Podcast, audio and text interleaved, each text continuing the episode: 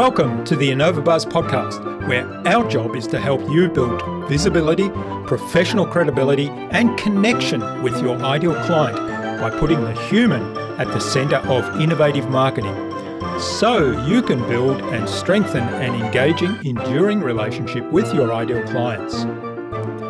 I'm Jurgen Strauss from InnovaBiz, and I'm honored that you're here with me.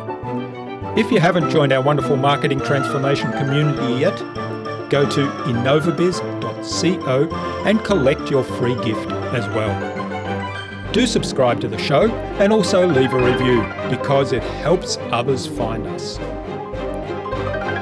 Let's get into today's masterclass on this InnovaBuzz podcast.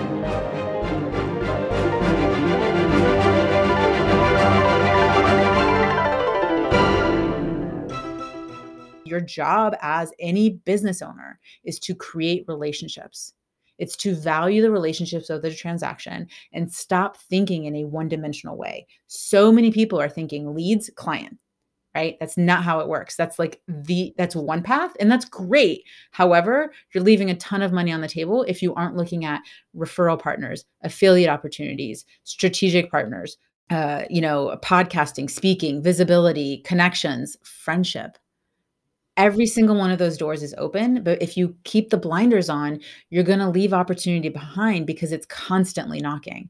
The good news is is once you walk through one of those doors all of those doors become available to you again. But you have to be willing to do the upfront work which means keeping in touch with people. Stop using them for a one-off experience and keep in touch and see how you can be of value to them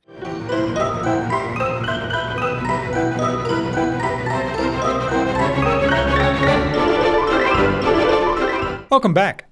I hope your week's been awesome so far. If you haven't listened yet to my recent conversations with Lauren Yee, cultivator of curiosity, and with Wade Galt of the Three Day Weekend Club, then listen in. They're well worth it. But stay here and listen to today's episode first. I'm really excited to have on the InnovaBuzz podcast as my guest today, Kat Stancic. She's lead boss at Action Incubator. Kat works with time crunched experts and entrepreneurs who want to multiply their six figures over and over again to scale past seven and beyond that. If you're ready to toss out complicated, overly automated tech and funnels that are expensive and time consuming to build, never work as well as people told you they would, and make you want to tear your hair out, then this episode is for you.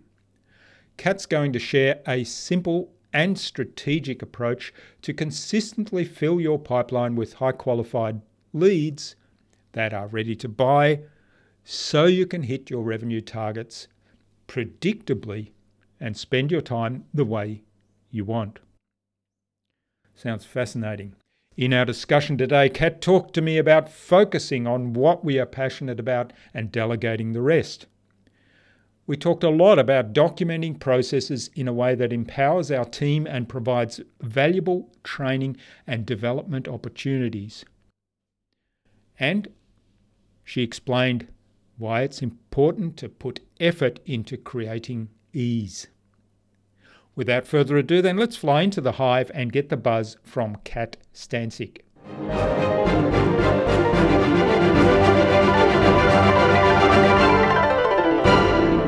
Hi, I'm your host Jurgen Strauss from InnovaBiz, and I'm really excited to welcome today to the InnovaBuzz podcast from Kensington, Maryland, in the United States, Kat Stancic, who's the lead boss at Action Incubator and host of the Revenue Accelerator podcast. Welcome to the InnovaBuzz podcast, Kat. It's a great privilege to have you as my guest. Thank you for having me and making the time. I appreciate it. And getting up really early. yeah, it's not so early for me. That's fine.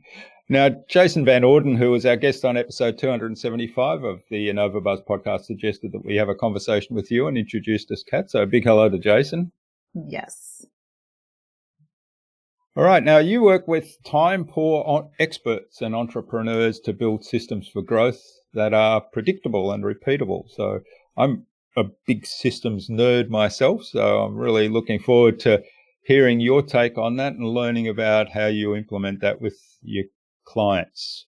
Now, before we start talking about all things systems and how that impacts the growth of your business, what's the impact you're making in the world today? You know, it's funny. It it changes over time, but really, honestly, at the end of the day, um, the words may change, but the energy is always the same. Which is really about enabling people to believe in themselves and achieve the results that someone should have believed in them. Right? They should. Someone should have believed in them in that way that I believe in them um, and achieve the results that they knew were possible. So, however you want to show up and create impact in the world, it's about how do we create that ease and flow to be able to realize that. And so, for me specifically with my clients, it's all about yes, making more money, but really, what what does the money reflect? But the impact that you're having with the people that you're supporting and the lives that you're changing. Hmm. Yeah, I love that. And and somebody said to me recently, you focus first on the impact the money will flow Mm. And it's it's kind of a little counterintuitive, but there's so many examples of that where um, you know we focus on the numbers or the money or the the measure of the results and forget about focusing on the results that we're trying to achieve and and the impact of those results, which I think is is the big one. Very true. I mean, it's it's definitely a mind heart alignment. So yes, we need to know the numbers. Yes, we need to know the money's coming in. Hmm. Yes, mm. we need to to have those things because if not, um, you know, so I ran this this crazy race, this Tough Mudder recently, and I was literally today I was writing down like the ten things I took away from it. Um, and one of the things that I wrote down was the biggest obstacles aren't the ones this, that you see; it's the ones that are in your mind. Yeah. And so, right, like looking at that and saying, okay, how can I reduce the obstacles that are in my mind? Well, the numbers and the money and those things that are all ego driven help calm your mind down so you can get connected to your heart, which is where the impact and the action really comes from. And so when those two things are just really well, let's aligned really, then that's when you move into action and you actually implement and you're not just spinning your wheels, staying busy in your business. Hmm. The, the other thing I like about your example there, and I've, I've got a really good one it, along those lines on bike riding is, you know, the motivation to complete an event like that is usually pretty strong because we're kind of, you know, we've set ourselves this event that we enjoy to a certain extent, and then at some point, mm-hmm. yeah, the effort the effort becomes um, rather well, the effort overwhelms the enjoyment. Yeah. but we we push through, right? We we complete the effort, um, which I think for me says, you know, the, it's the motivation that's really key as well. Mm. Yeah, I I did about a year ago, pre-COVID. This was. Um, I did a bike ride and, and decided to challenge myself and did over 100 miles with hills um, and lots of open areas and wind. and along the way, you know, I had some mechanical difficulties, which turned out to be one of the cranks was actually cracked, which meant that I was probably running on 50 to 60% power. Mm. on one side, on one side, I wasn't actually transferring the power of my leg fully into the pedal. Fine. And um, but at the time, I didn't realize that. I I thought it was something different, um, and I and I just pressed on. But you know, throughout that race, there were times when I was ready to just throw in the towel, and but it was really all in the mind. You know, at the end of the day, I completed the ride, and even completed it in in just outside the time that I'd set myself, despite mm. this fairly serious mechanical issue that I only learned about afterwards how serious it was. And so it, it highlighted to me, you know, the, the, the mindset shifts that I was going through. And I realized, you know, here, here comes the inner voice saying time to give up and so on. So I was battling the inner voices. Oh, if um, you don't want to quit your business once a week, you're not trying hard enough. yeah. But what an analogy, right? In terms of, you know, hindsight's always 2020. Fantastic. Mm um, you know, you kind of want to punch someone in the face sometimes. But looking at, you know, how often are we putting so much effort into our business only to find out later on that we didn't really need to work so hard. Right. Exactly. So we've been wasting energy, wasting time, staying busy, putting in the effort and not really getting the results. And then again, you know, looking maybe 10 years down the line, realizing, well, actually I was getting the results. It's actually everything is being done for me and not being done to me. And when Mm. you can switch that experience in your life, then it really calls in a lot more abundance and an opportunity to see the positive and not just kind of experience the negative. Hmm. Yeah, well, that's that's a big mindset shift, isn't it? That Mm. everything's being done for me rather than to me. It's kind of saying, well, you know, Yeah, I'm- especially if you've I'm done. shitty stuff. hard. yeah, and and not to say that you know I've got it all together. I mean, I'm you know we're going through the we were talking before about the um, spread of the Delta virus here, and and we're in we're in lockdown, and um, in fact our little town has got heaps of exposure sites. So I'm kind of hunkered down in in our little cave at home, not going out, which is a bit a bit depressing, really, or it's um, you know sad, but at the same time, I keep reminding myself focus on the things you can control Mm. and make the best of it, which I think is is that it's being done for me rather than to me. We just use it in marketing, you know, guys. Like this is like real life marketing. You know, there's so much good stuff here. So, like, really, there's just advantages all around us. Um, Yeah. whether or not you know it's two sides of the same coin. So you Mm. just get to choose which perspective you want to hold on to. Hmm. So, do you have a, a strategic approach to kind of implementing this mindset in the business and, and then building systems around that to run You it You know, it, was funny with less um, effort, as you said? yeah, so I'm a huge fan of putting effort into creating ease. I used to call it putting effort into being lazy. Um, but that just doesn't, you know, convey the right imagery, if you will. Hmm. Um, but you know, for me, mindset, of course, is we all heard it is 80%, 90%, 99%. It doesn't matter what it is. Um, but you know, that's the reality of it, right? So that kind of parlays into everything that I do, which is, you know, we can have systems, we can have structure, we can have everything kind of planned out and figured out and templates and, and scripts and all that. But at the end of the day, life happens. COVID happens. Something happens. A kid walks into your room while you're on a podcast happens. And so how are you adapting and modifying and leveraging your strengths, right? Instead of looking at, again, you know, what's the experience you want to have?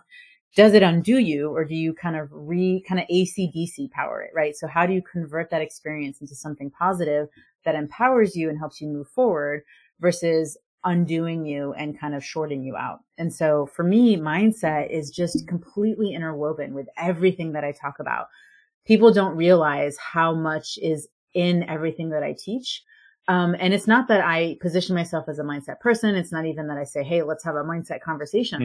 Um, but I do have a coaching background and I do have one of the highest certification levels in that industry and I am accredited because it is so important most things are very easily learned.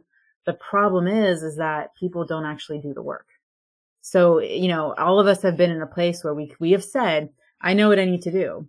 And inside your head, you're going, but I'm not doing it. so what are the things that you need to support yourself with to help you stay in that place of action? Because again, at the end of the day, the person that puts their left foot in front of their right foot is going to get to the finish line faster than the person that decides to sit on the side of the road. Hmm. Yeah, it's the old done is better than perfect. Yes. Yeah. Um, I mean, there's so much of this parallels kind of some of the things that I was um, writing about today. But, you know, um, I think one of the things that people don't give credit for when it comes to mindset is actually the community. So we've all heard of it before, you know, birds of a feather flock together.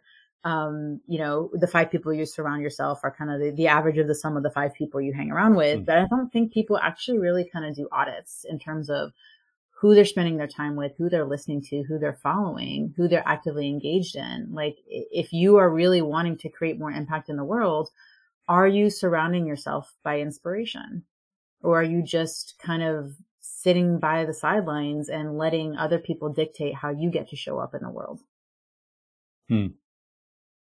Yeah, that's um I think that's a really important um point and particularly these days, I mean I've kind of taken a complete diet off reading Facebook or anything. People sort of sometimes tell me friends will say, you know, didn't you see that post on Facebook? And I say, well, no, you know, I'm completely ignoring Facebook because that that's part of that. You know, you're surrounding yourself with lots of people that are posting just plain wrong stuff or you know very negative things in in this current environment we find ourselves in and i say well you know i can i can come up with plenty of negative stuff myself i don't need to go look on facebook and, and, yeah yeah and well, um, i mean so i much prefer to look at you know good information and yeah. hopefully things that are helpful Right. Well, and, and you know, it, it kind of looks at a little bit, you know, parlays a little bit into what's your system and your process. So, um, I can easily get sucked into the world of Facebook. I actually have to close the tab and I have specific times that I go in and I go in with a specific intention. If I just start perusing, it becomes scroll central. I actually had to mm. delete TikTok off of my phone because it's just a time suck. Actually, I noticed specifically when you open the app, they don't have the time on there. It's like a Las Vegas casino, because right? So like they, they turn off the light, they turn off any perception of time. And oh, so, you know, these are, these are apps that are strategically designed to get your attention, you know, so you have to understand what you're walking into. If you're a gambler, don't go to a casino.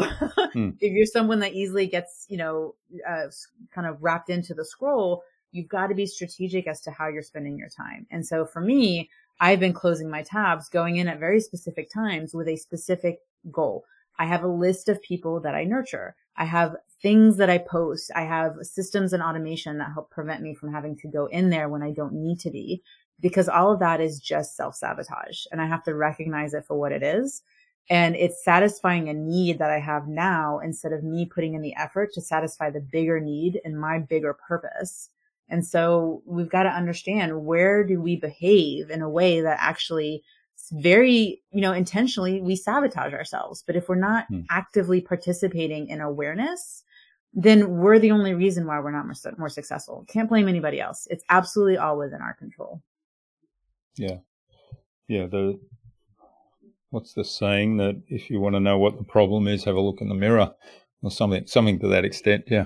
You know it's it's the same thing it's the same philosophy that i approached when i used to work in consulting right? So i managed you know hundreds of people on a team multi i mean just you know a billion dollar projects you know like 50 million 150 250 million dollar projects and things like that. And whenever something went wrong most people's tendency is to look outwardly and hmm. my tendency was always to look at how did I contribute to this? I may not be the full owner of what went wrong, but something I did or didn't do contributed to this result. And so what are the things that are within my control and how do I enable other people to have that level of ownership, not only in their business as my current, you know, career option and choice, but also in their lives? And really when you can own that aspect of things even of the things like i seeing the shadows of where you have influence that's how you start really kind of feeling more in control in your space and in your life. And so much of business can feel completely outside of our control. Hmm. all right. Well what um you know we, we kind of alluded to systems and so on. What what can we what can you give us in terms of an approach to systems that helps make things easier for us and what we should be putting our effort in to make things easier?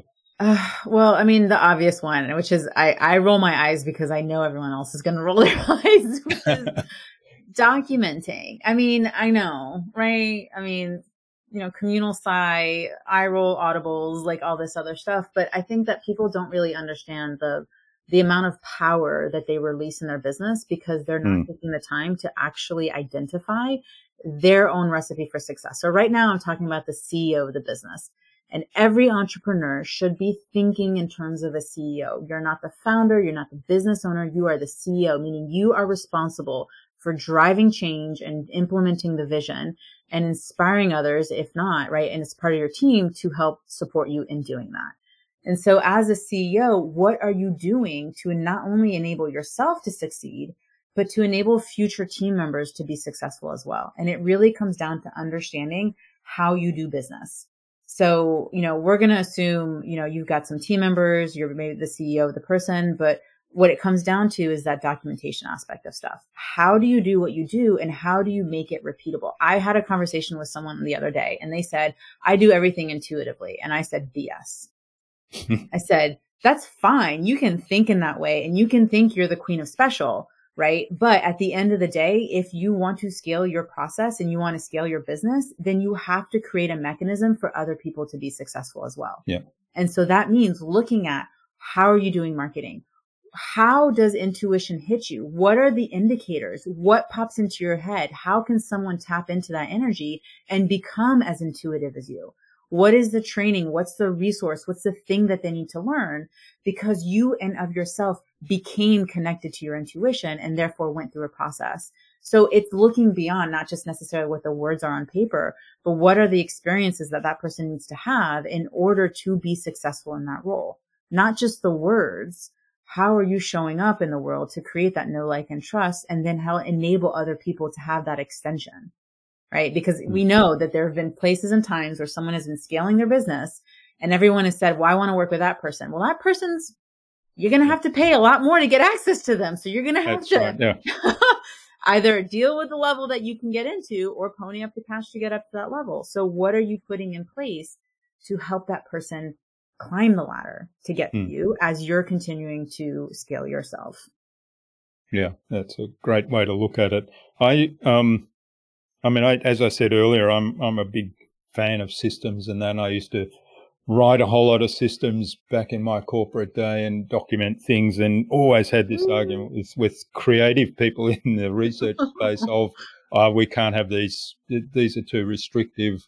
You know, we're creative; we create things. well, yeah, there's a process to create stuff, but one of the things um, uh, David Jenyns from Systemology said to me years ago now, and this just transformed the way I did this. He said, just record yourself doing something mm-hmm. and explain explain what it is you're doing, why you're doing it, and what the outcome is.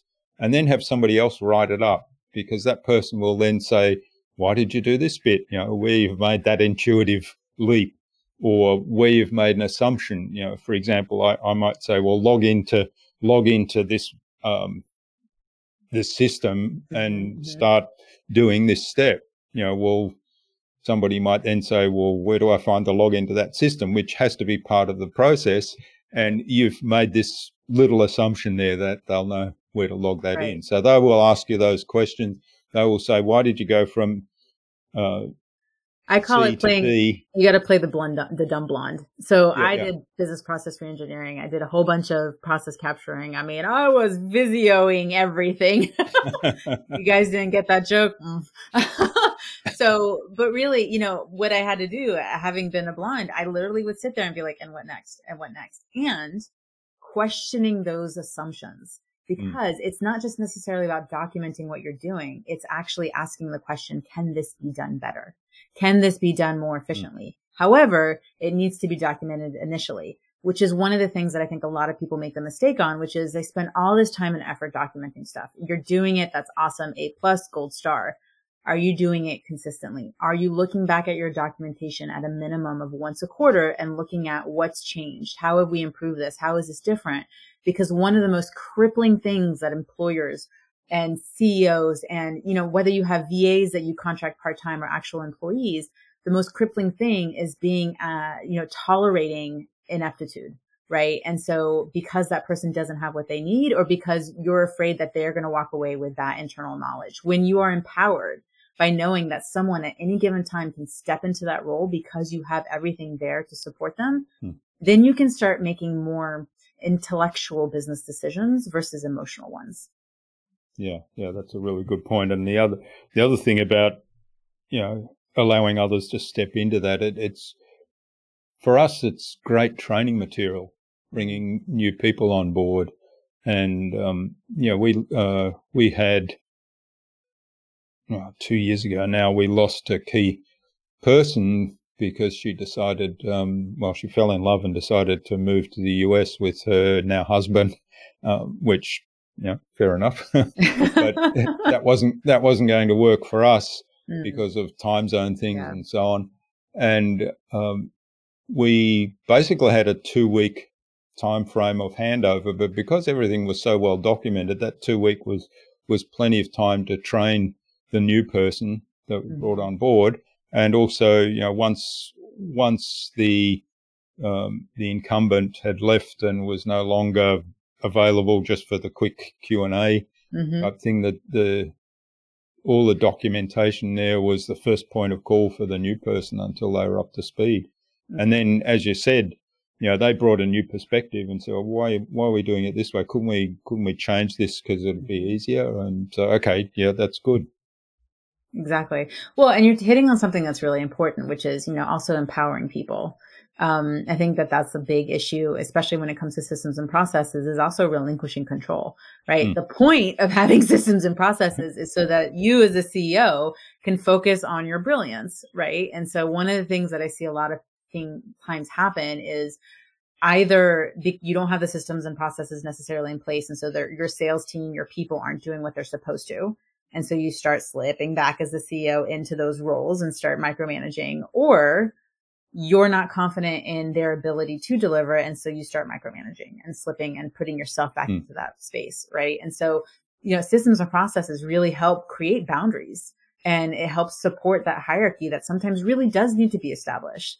Um, and understanding who is responsible for what, because at the end of the day, that helps you prevent waste, prevent, you know, you know, hiring, having one person do multiple things and then that person, you know, duplicating work and things along those lines. So, you know, it really gives you a big insight into effective operations, um, which I'm not even going to go there because it's not my boat, but I understand it enough that, you know, this is something that really parlays and really branches those two spaces. And I think a lot of places where people have problems is between the marketing department and the sales team when we're talking about that sales and marketing aspect of things. So marketing's doing what they're theoretically supposed to do, generating leads and all that stuff. And then the sales team comes in and they start complaining. And really they're just pointing the finger at each other and saying, well, you're not yeah. doing a good job and you're not doing a good job. But if we know what we're supposed to be doing and things are operating effectively and we've got our KPIs, right? Again, those measuring sticks that we know and will, you know, create success, then we can really start having the actual heart to heart conversations, right? You know, instead of saying you need to do that, you need to do that, you know, it's kind of, I think parenting really plays a lot in terms of being successful as a CEO. It's kind of, yeah. you got to get down to your kids level, right? So you got to go, go, go sit down with your employee and look at them and say, what do you need? Right. There is an empowerment aspect of this in terms of it's not just always shoving information at your mm. person, mm.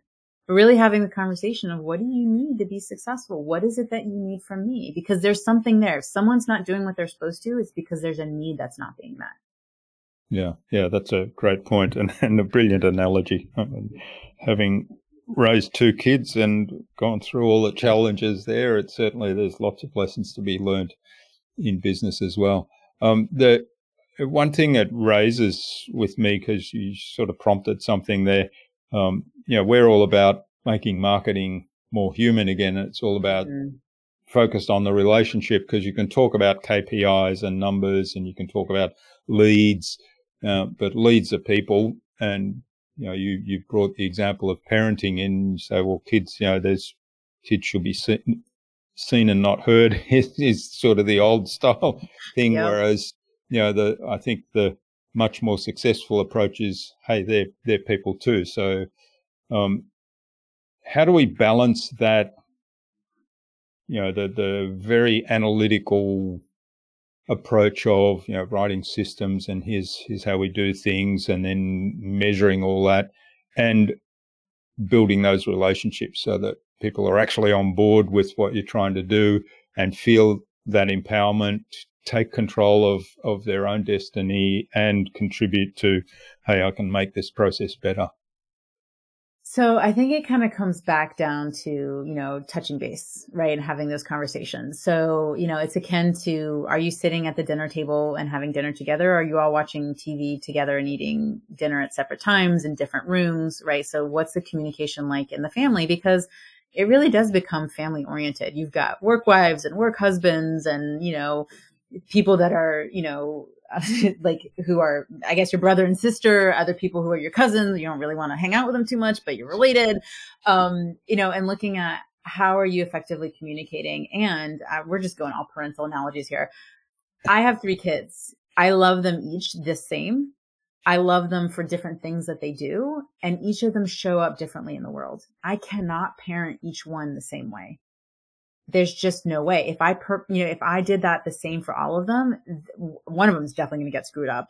Two of them might be okay, right? But like, hmm. we have to modify our management style and how we show up as a CEO to how that person shows up in the world. And do you really understand what your employees' assets are, their strengths? Do you understand their weaknesses? Are you setting them up for failure by asking them to do things that they are not innately capable of doing?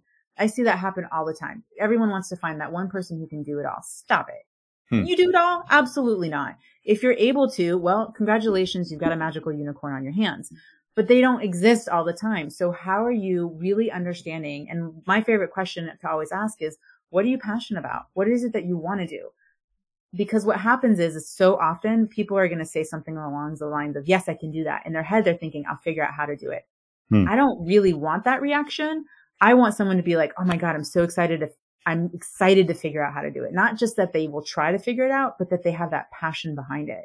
And it's one of the reasons why I typically don't have employees. I have people who are specialists in their world, in their space, because I know that that person is excited about content. That person's excited about copy. That person's excited about funnels. That person's excited about ads. That person's right.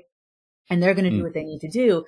And then I've got this other person who's excited about coordinating stuff. They love the details have it, mm. like have them please, right? then my job is to make sure that the communication is happening with all the teams.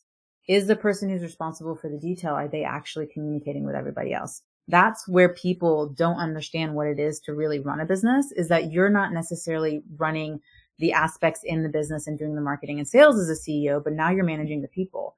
So you've got to make that decision. What kind of business do you want to run? Do you want to be very involved in client delivery? Fantastic. You need to have a boutique business.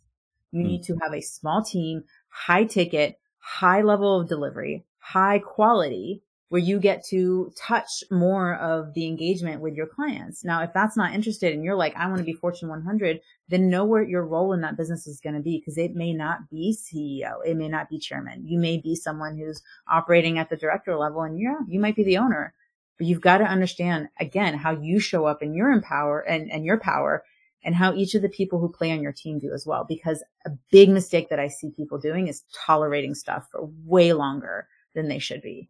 And then that really mm. spells out your revenue and your capability to grow as an individual and as a business. Mm.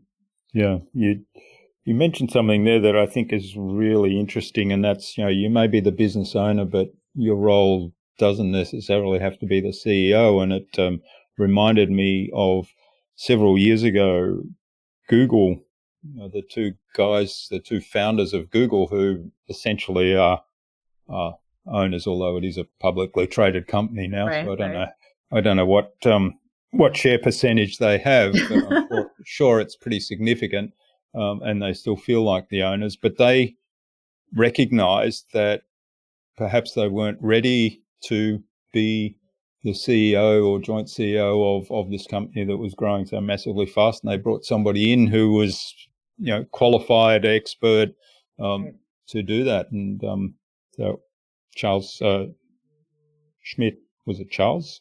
Um, anyway. Yeah. But I mean, it's, it's important to know, you know, your strengths and your weaknesses. I mean, and mm. so much of my life was focused on trying to improve my weaknesses and, and conform, right? And mm. tell you, entrepreneurs don't like to conform. like, it's just a thing. It's innately within us. But when I focused on my strengths and really just saying, you know what, this is where I'm going to lean on and I'm going to hire for my weaknesses. I'm going to hire for the areas that I don't enjoy. Now, it doesn't mean that I don't have an understanding of those areas. I had to mm. do them so that I could understand what efficiency and how things work well together. Once I had that understanding, then I could start delegating because then I could really understand the value of the work that that person was bringing to the table and the value that it had to me. Um, and so then what I was willing to invest and not invest in making those time dollar decisions, right? Was this something I still wanted to do? And was I willing to put the time into it? Or was my time more valuable and it was better to delegate that off to someone else? Um, and so really understanding where are your strengths? Which are the ones of your areas where maybe they're not so great that you could improve on? And what are the ones that you really need to let go? Um, and you know, it's, it, leaning into that is really what I think opens up a lot of opportunity for people because it really helps you start standing out in terms of what is your zone of brilliance. Now there's everyone's, we have excellence, we have brilliance, good. And then like, let's not talk about that. I should never do it kind of stuff. We're really operating 80% of your time, right? In that zone of excellence, 20% in that zone of, uh, sorry, 80% of your time in that uh, brilliance, 20% of that time in your, in your excellence. And okay, we'll take a couple percentages off and do a little bit of the bottom stuff. But if you don't really understand who you are, how you show up, then you can't really understand who you're trying to support and how you're trying to really make an impact in the world. Hmm. Yeah, it's great advice. And operating sort of in that uh, at a high level in or a high proportion in that zone of genius and zone of passion, as you called it before as well. Um, mm. It it makes it so much more enjoyable, doesn't it? It doesn't feel like effort anymore. And even though you might be um, riding the bike with one broken crank, you actually right. still, you know, determined to finish finish it's those places and times where time ceases to exist or time changes the way in which it typically operates and, and how mm. we perceive it, if you will. Um, you know, again, like I did, like you did something similar where I pushed myself beyond and it was the hardest, one of the hardest things I've ever done. It was also one of the easiest things I've ever done. Mm. How can something be the hardest and the easiest at the same time?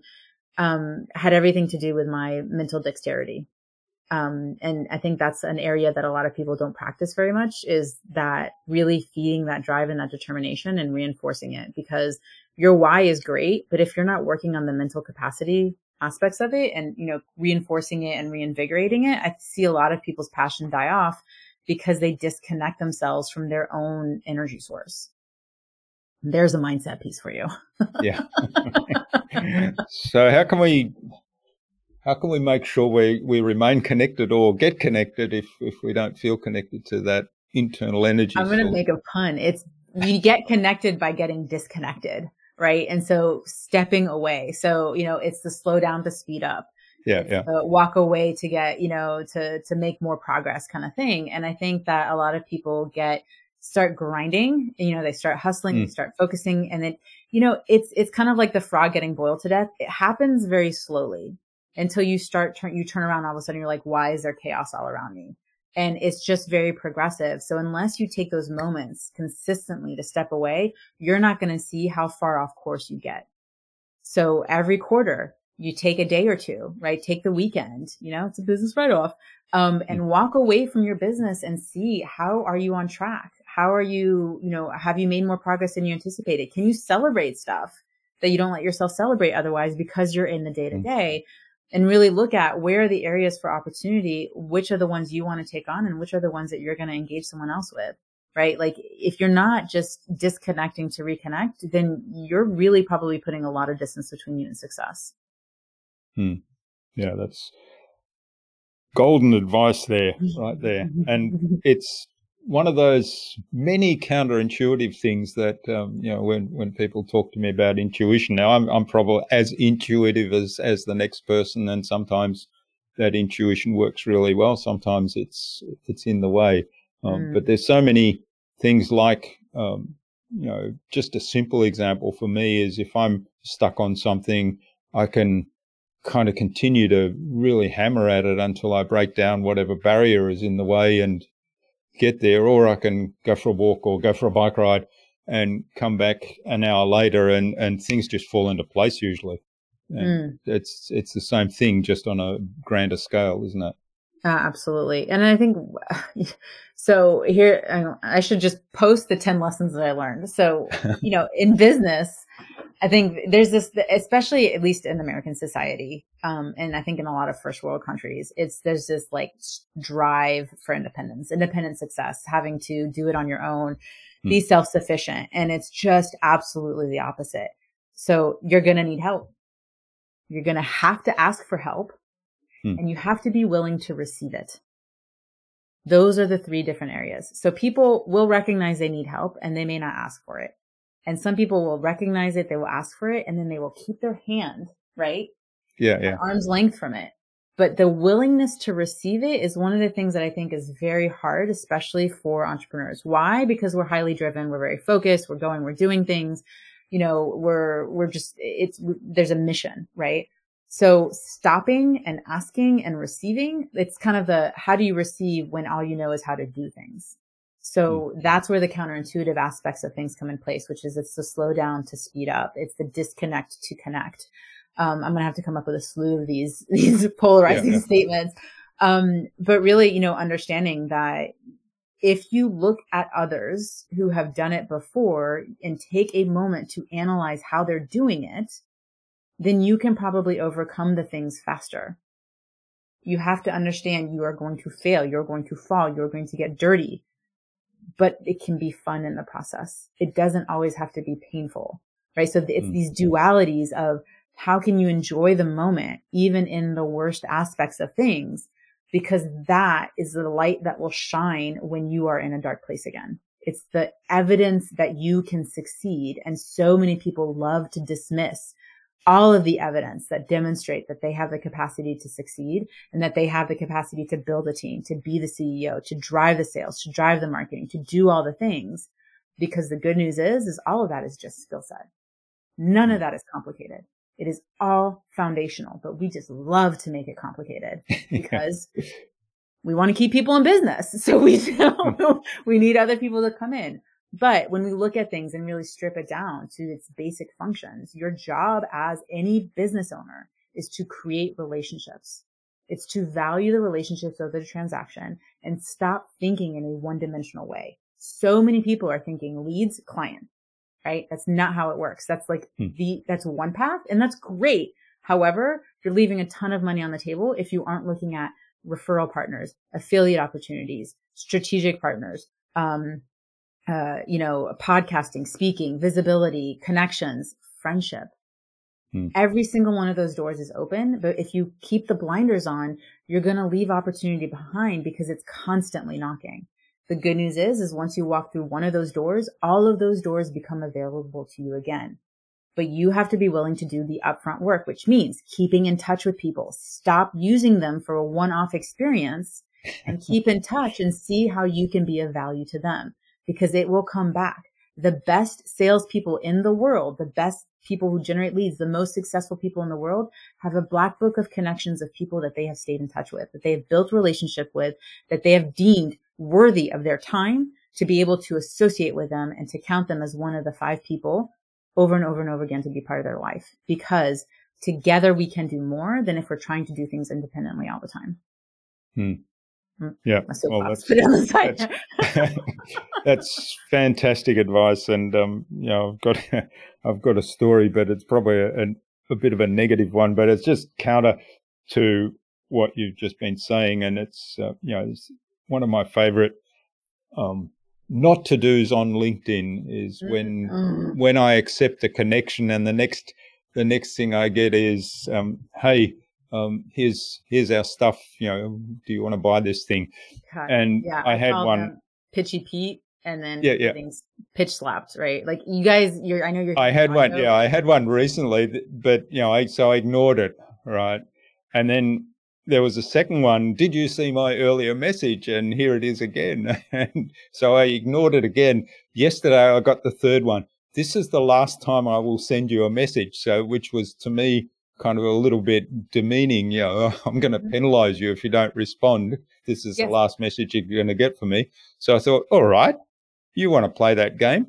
So I, I, there was a little thing down the bottom, a little link from LinkedIn saying, you know, report this as spam, report this thing. So, oh, I've never tried this out. I wonder what happens. So I reported it as spam. And then there was another option, you know, report this person to LinkedIn. So I hit that as well. And I actually got a response from LinkedIn that said, we've investigated this case and we've deemed that the, um, the message that you complained about does not violate our terms of conditions. So we're not taking any further actions. And I thought, okay, well, I will just disconnect from that person. yeah, well, I mean, one, then they become on the radar, right? But, hmm. but you know, so many of these people, like, so the reasoning behind what they're doing is is someone out there. This strategy absolutely worked five years ago, six yeah, yeah. years ago, right? Absolutely did. There's a psychological, disgusting strategy that they're using there. It's NLP in terms of I'm going to remove the opportunity from you to cause you to go hmm. into a reactive state it's the, I have a present for you. And if you don't respond, I'm going to take it away. And the child in us is going to go, no, no, no, no. Right. But the mm. problem is, is so many people are savvy to this strategy that they basically do pretty much what you did, which is, you know, raise the middle finger and go, all right, I'm going to show you what. um, it is not how to do business online. It's, this is no. a churn and burn approach. It's a bro strategy. Um, and that person learned it from someone else. And here's the thing, as often as I've, you know, and I've tried a couple times of bringing people to the light, right? They won't mm. because they've invested in something. And if they are, if they admit that what they are doing doesn't work, I've made them wrong. So one, they're not going to buy from someone that makes them feel bad about themselves. And two, they're never going to admit that what they've done is a mistake because shame and ego and hmm. all that will prevent them. Yeah. So I release them into the world to let them do whatever it is that they need to do because at the end of the day, they'll either figure it out or they're going to go out of business. And so have I used that strategy in the past? Yeah, I learned it from someone and I hmm. realized mm. very quickly that it didn't work because I learned it from some kind of course. And that was for me a defining moment of I don't like it when people do this to me, which is another trigger, which is why a lot of people don't mm. do what they're supposed to, which is engage in conversation. So many of us have been used and abused in this way online, right? These, by these pitchy Pete's. Um, I have a friend that calls them leg humpers um, and they come in and they do all this, right? Um, and they don't want to do it to someone else. So they actually use that as an excuse not to do the foundational work, which is actually getting into conversation. So I talk about that of how does you go from talking about the weather to whether you should work together. That weather to weather turn of the conversation isn't what you experienced. It's not the, Hey, we just connected you know, let's go ahead and, you know, start doing business. No, because one, someone who probably says yes to that is probably not someone you're going to want to work with. Mm. But two, it's, it's all operating from a space of lack and scarcity. And so energetically, that's just not something that I want to call into my life. Instead, what I recommend people do is instead of trying to force yourself on someone else, um, try entering their space. Meaning it's kind of like not, you know, kind of barging into someone's apartment without knocking first Hmm. So what you do is maybe you meet them in the hallway. Hey, how you doing? Just keep walking by, right? Like you're fine. We're not trying to be aggressive here. Then you see them in the lobby. Maybe you ride up in the elevator. You start a conversation. And then all of a sudden you're like, Hey, there's this, you know, this party. You want to go and hang out? Sure. And then you're building this rapport. Hmm. This rapport doesn't have to take two years, but it can also happen in 24 hours. But what you're doing is, is as you're building this rapport with people that you understand are your ideal clients, meaning how are you qualifying people before you're engaging them in conversation and not creating some stupid list from a stupid robot and emailing every single one of those people, which probably 90% of them don't match your ideal client persona. Sorry, side tangent. Other thing I have issues with because people don't really know who they're trying to work with. Yeah, yeah. Um, well, this this is the the big thing with those those things. I mean, this person I, yeah, I suspect probably didn't even didn't even check my profile. I don't know what they were selling. I wasn't, you know, I wasn't interested in buying anything, so I didn't right. even and look. They're doing more but, harm than you know, good by doing yeah, this. but you know, whatever it was they were selling, they spent no time checking whether I was even interested. And so, yeah, they're they're grinding away at this wheel that is just spinning in the sand because well, it's a very somebody who's interested very bro strategy, meaning what, what people are trying to do is force people into a decision. Hmm. And that's not what happens. That's not how humans work. How humans work is I'm hungry. I'm going to go eat. Right. Yeah. They don't go, I just ate. Oh, I'm going to eat some more. Like some people do because they have problems, but whatever. But most people don't operate that way. And so what we're trying to do, like we as a collective, the good marketers and salespeople out there is we are creating an opportunity. So we're creating a container for when someone gets to a place to making that decision. That person could already be in crisis and need you now. Absolutely. Those are the people that buy fast, hmm. right? There's 3% of people you're connected to are going to do that. Now, so I'm going to do the percentages. 3% of people are ready to buy at any given time. 7% of people need a little bit more information before they buy from you. 60% of people need a little bit even more information. So they just need to be nurtured, right? And then 30% of people are never going to buy. Hmm. Problem is, is most people market to the bottom 30. If you're yep. afraid of those unsubscribes, if you are not wanting the, the, the, the negative, the negativity, all that stuff, you're marketing to the bottom 30. The problem is, is that people are focused on the 3%. That's those pictures right there. Hmm. But look at all the opportunity that they're leaving on the, t- on the table. Right. And so now let's say you're focusing on the three and the seven. That's 10% but you're leaving 60% of opportunities right there on the table. Hmm. You're not leveraging well, time. Yeah. And I'd say even those 30, even those 30% that aren't going to buy, as long as you recognize, you know, they're not going to buy, they're still people. You can still have the conversations in the hallway and they might say, Hey, um, now that I know you're about this, I've got somebody that you should Perfect. meet. Exactly. So, I mean, and we're not marketing to them, but we definitely, we might attract them energetically, meaning they mm. like what you're about. They like your personality. They like your red streak in your hair. There's something about you they may like. You may not be the right person, but this is where abundance mindset comes into place. It's why I do things like I do networking events. I do podcasting. I do, um, I bring speakers into my Facebook group, right? I, I ex- expose to whatever word, but I, I, um, expose them to other people because perhaps I'm the conduit to get them to the person that they need. And so mm. that in terms of creating that cross pollination is how you create a movement. It's how you create real impact because they're going to remember that experience with you. So when someone comes across their path that says, Oh man, I really need XYZ, even though they may not have worked with you, they will then be able to refer you. That's how we continue to keep all those doors of opportunity open instead of shutting them shut before they even have a chance to have someone knock on them. Hmm. Yeah, that's great. I love it. All right. Well, I'm just um, looking at the clock now. I think this is a fabulous conversation. We could keep going for ages, and maybe we need to run a second episode at some point. But I think it's a good point now. With on that nice positive note to move on to the buzz, which is our innovation round. And I ask these five questions of every one of our guests. The idea is that you'll give us some really insightful answers and inspire the listener to go and do something awesome today as a result. So you're all cool. set? Yes. What's the number one thing you think anyone needs to do to be more innovative? Hmm. I think that they need to lean into their strengths um, and really understand how they add value in the world. Hmm. And we've talked quite a bit about how you go about doing that. And see how I brought that full circle. yeah, yeah. Very good. All right. Now, what's the best thing you've done to develop new ideas? I think what I've done is talk to people. I think that I'm a verbal processor. And so when I can get my ideas out and I can hear other people and listen to them and not just wait to say what I want to say, um, I think that a lot of other people can relate to that. Mm. I can hear the better idea, um, it, eh, you know, kind of channeling in a way. And so I think practice makes perfect and sharing um, enables that to that innovation to happen. So sharing mm. ideas, sharing conversations, connecting with people on a heart to heart basis.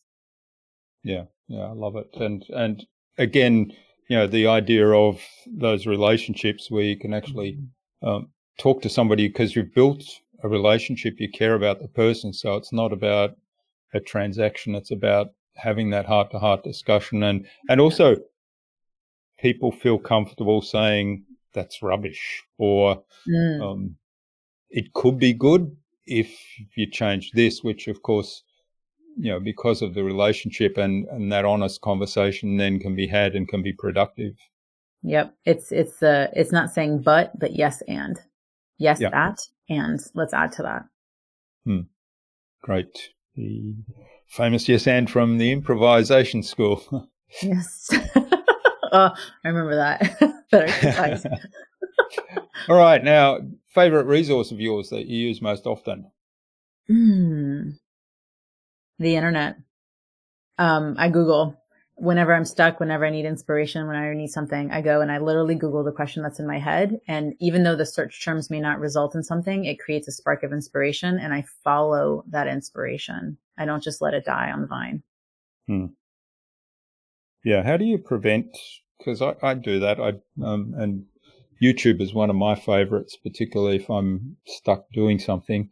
Uh, mm. But how do you, first of all, prevent you going down that rabbit hole and following your curiosity so that at the end of the day you've suddenly, oh, I spent the whole day researching this and it hasn't actually been productive.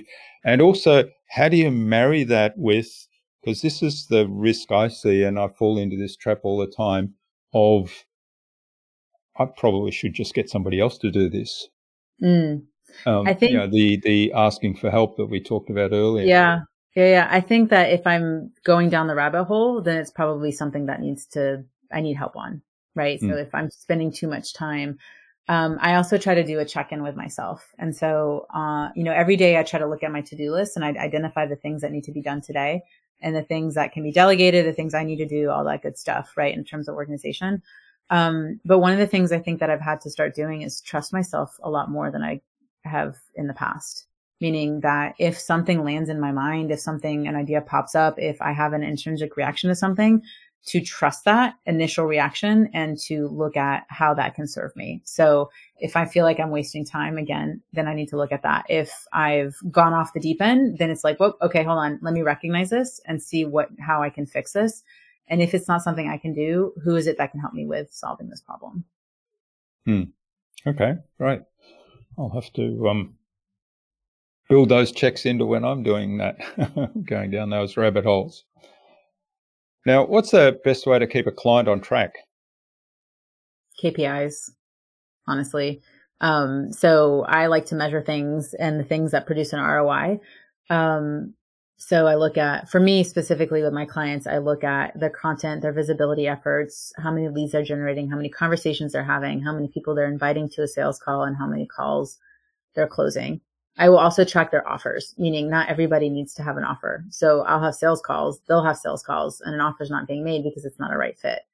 Um, so to keep someone on track, you've got to understand what is it that you're measuring against because clarity isn't measurable, right? Um, inspiration isn't measurable. So what are the components that you can measure? And even when it's like, let's say you're a psychologist, right? Like that's hard to measure in terms of, you know, let's say you're a relationship psychologist what you can do is you can measure things at the beginning, at the end. Hey, how are you feeling right now on a scale of one to 10? At the end of the call, how are you feeling now on a scale of one to 10? And then you have to track that and say, look, at the very beginning of our sessions of working together, you were consistently at a two at the very beginning of our sessions and you're consistently now at a, you know, a seven. It wasn't so it helps with reinforcing that progress is being made when we can't visibly see it sometimes. So the numbers help support the ego again, so that we continue to operate from our heart space. Hmm. Yeah, that's um, really good to find creative ways to do those measures. Um, how do you make sure that most of the measures are actually lead measures as opposed to lagging measures? Because um, one of the things that I see a lot in, in some of these marketing tools to measure these KPIs is that whilst they can be very valuable and you can learn some good lessons, but it's usually around, well, that's all happened in the past. Um, yes, we can change some things if we learn, okay, if we, um, you know, we're down on the number of conversations, for example, we're having, so we can focus more on conversations for the future and go ahead. But how can we get more lead indicators in place that that actually are more real time, so that um, there's not this lag between okay, we're down here in the results, and we need to climb the mountain again. You know, I think that's more of an introspective question, meaning the individual has to, you know, journal on that or recognize. I think that's where it kind of, it's advantageous to work with someone who has that coaching capability or that background because they can ask those introspective questions. So, for example, I had a client who was shying away from being visible and then she, all of a sudden something sparked and she started being visible. And I noticed and I said, Hey, you're doing a lot of stuff recently. Like, I love it. What changed? So that question of what changed. And so now in my notes, I have the answer to that. So when and if she ever gets into a place where she might be avoiding something like that, I can go back to that and say, Hey, you experienced this before and this is what you did. Would that be valuable for you now? Right? Or what of this do you want to implement? Right. And so it's just kind of creating that backlog of resources that help you, again, future focus and get you back into action versus, you know, looking at, like you said, lead versus lag. Hmm. Okay, interesting. All right, now what's the number one thing anyone can do to differentiate themselves? They need to be themselves. like, like that's the easiest one. Which you know, mm. again, at the end of the day, people buy from people. If you're not a multi-billion-dollar company, then you are still your business, and people buy you. And so you need to lead your marketing with your values, who you are, how you show up in the world, and what it is that you want to accomplish that is what attracts other people. It's the, I think a lot of people don't like focus so much on the demographic aspect of the things that they mm. really forget to lean into the psychographics. You are someone's after. How you show up in the world demonstrates the feasibility and the ability for that person to do the same for themselves. So if you are not showing up in all of the ways that someone who's successful does, which means sharing the good and the bad, again, you decide what is private versus personal and get right up to that line. Um, hopefully that clap doesn't screw things up for you. um, get right up to that line. Um, you know, the, the, the, the Facebook facade, the perfection and all that stuff, that's not attractive. It's mm. great to know those things. And my God, please stop celebrating your own successes and celebrate your clients. Yeah. No one cares what you did for yourself in your business. If I see one more person say, I did this in a launch, well, you know what? Congratulations. That makes me feel like you might have conned people. If your clients are consistently creating repeat results, that's a testament to your ability and your process to be able to support other people in achieving it for themselves. Hmm. Yes, that that piece of advice alone is worth listening to the whole episode up to now. Yay. Wonderful. All right. Now, um, this has been absolutely fabulous. Where can people reach out and find out more about the work you're doing, listen to your, your podcast, and maybe even reach out and say thanks for what you've shared today? Oh, I appreciate it. Is it okay if I share a free resource with people sure. today? Um, so of course you can find me on LinkedIn and Facebook and, and I have a Facebook group and all that good stuff. And I'm sure you all are savvy enough to be able to Google Kat Stancik or the lead boss and you'll find me. And the revenue accelerator is my podcast. Now, what I would love to share is actually a instant access three part training series, which gives you access to three components of how I work with people. So my process is connect, converse, and close. So the first thing I want to do is actually share with you how to create your system and process of generating leads in an hour or less a day. So I actually break down what that hour looks like, what the activities are, and how to start activating those connections that you have. The second piece that I share with you is actually how to start monetizing some of your current connections, meaning there are people you already connected to who want to work with you, but you may not have asked the right question. And so what I'm providing with you is swipe copy. Remember, modify these to your voice. If you put them the way that they are, mm-hmm. there's brackets, it's going to look obvious. Um, so put yourself, infuse yourself and put your personality in there, but it's swipe copy to help people raise their hands to say, I'm ready to work with you. And then the third piece is all about how you're leading people through to the close. And so I share my close script, which is actually C-L-O-S-E close that my clients and I use to close over 80 to 90% of our sales calls. So those are all instant access. You can have fun and, you know, really create a lot more success in your business just by being more you and really sharing all of your amazingness in the world. So you can find that at fullybooked.ceo. Um, I always forget to share the link, so I was really proud I remember that. Yeah, I get so excited that. about it. I'm like, and that's it. You only get to hear about it. yeah, that was fine. I was just thinking that's amazing. That uh, resource that that will be hugely valuable. I'm sure people will really get a lot from that. And I said, "Where's the link? Where's the link?" I remember to ask for the link. so yeah. fullybooked.ceo. Yeah, yeah. Excellent. It's it's uh, all about creating leverage and you know getting faster results by also having more fun in your business, being that CEO. Yeah. And if you forget the link, if you're listening to this while driving, we will have the link in the show notes. Okay, now do you have some parting advice for our listeners today, Kat? Hmm. Um, you know, I think that a lot of people are always paying attention, feel like people are paying attention to how fast you're running, how fast you're going. And I think if people really just release the fact that no one's watching, no one really cares how fast you're going. No one cares that you fell on your face. What people are watching is whether you're continuing right? They're looking for that consistency. Consistency is the ultimate risk reversal in business.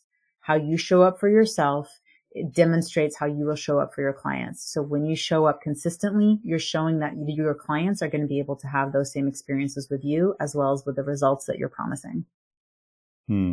Yeah, that's really valuable advice. And consistency is such a big thing. I think it's so important to, hmm.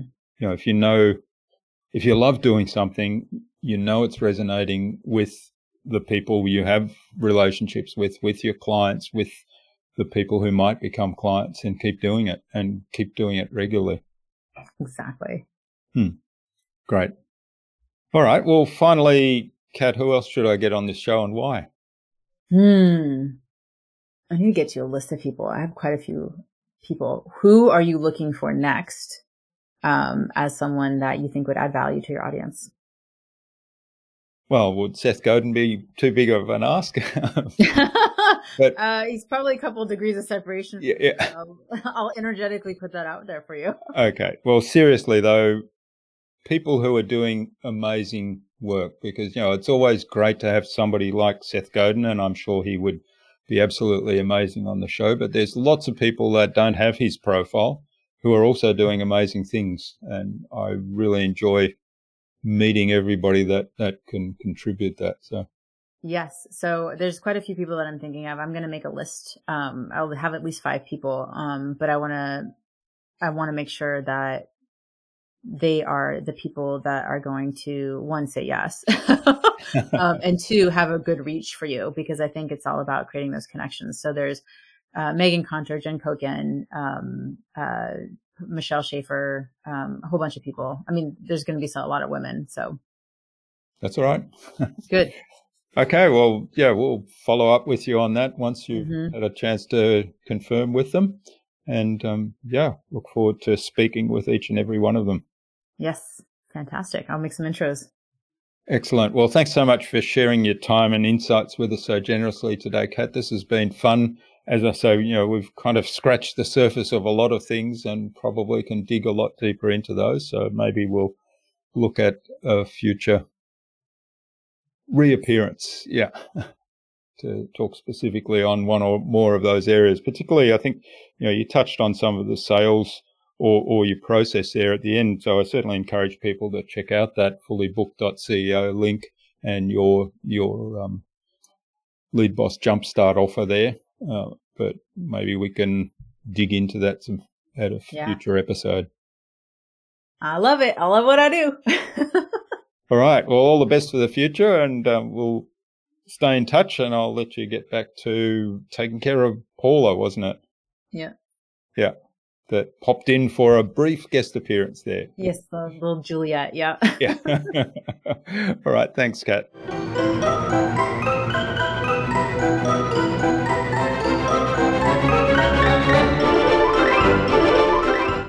Hope you enjoyed that really engaging and insightful conversation with Kat and took something away from her episode. I love her focus on creating amazing experiences and consistently doing the things that matter. Consistency is such an important thing. I'm curious to know what you took away from Kat's episode. Leave a comment below the blog post, which you can find at innovabiz.co forward slash Kat Stancik. That is C A T S T A N C I K. All lowercase, all one word, innovabiz.co forward slash Kat Stancik. You'll also find contact information there for getting in touch with Kat, as well as links to the Action Incubator website, to the Revenue Accelerator podcast, to her offer, as well as the social media pages and the other resources we spoke about in our conversation today. If you like this episode, please do share it with other people that it might help. You're doing them a favour, really. Tag me in on that share, and I will reach out to you with a special thank you. Kat suggested that we have a conversation with marketing strategist Mary Charnecki, with systems strategist Amber Dancy, and with Wendy Manganaro of Social Marketing Abundance on future InnovaBuzz podcast episodes. So, Mary, Amber, and Wendy, keep an eye on your inboxes for an invitation from us to the InnovaBuzz podcast courtesy of Kat Stancik. Tune in again to the next episodes of the InnovaBuzz podcast, where we've got yet more fantastic guests lined up, including Arliss Dudley Cash from Solutions by Arliss and author of Magnetic Stories, Gabrielle Dolan. Thanks for listening to this episode. Make sure you subscribe to the show to be reminded of new episodes. It's free to subscribe. Leave a review if you like. Even if you don't like me, I'm okay with that. I'm asking you to leave a review because it helps other people find this show. Go to innovabiz.co to join our marketing transformation community and access a free gift my team and I made for you. It's the Marketing Master Mini Class. we want to give you everything you need to transform your marketing into a human centered, relationship focused growth engine. Until next time, I'm Jurgen Strauss from InnovaBiz. Remember, be awesome and keep innovating.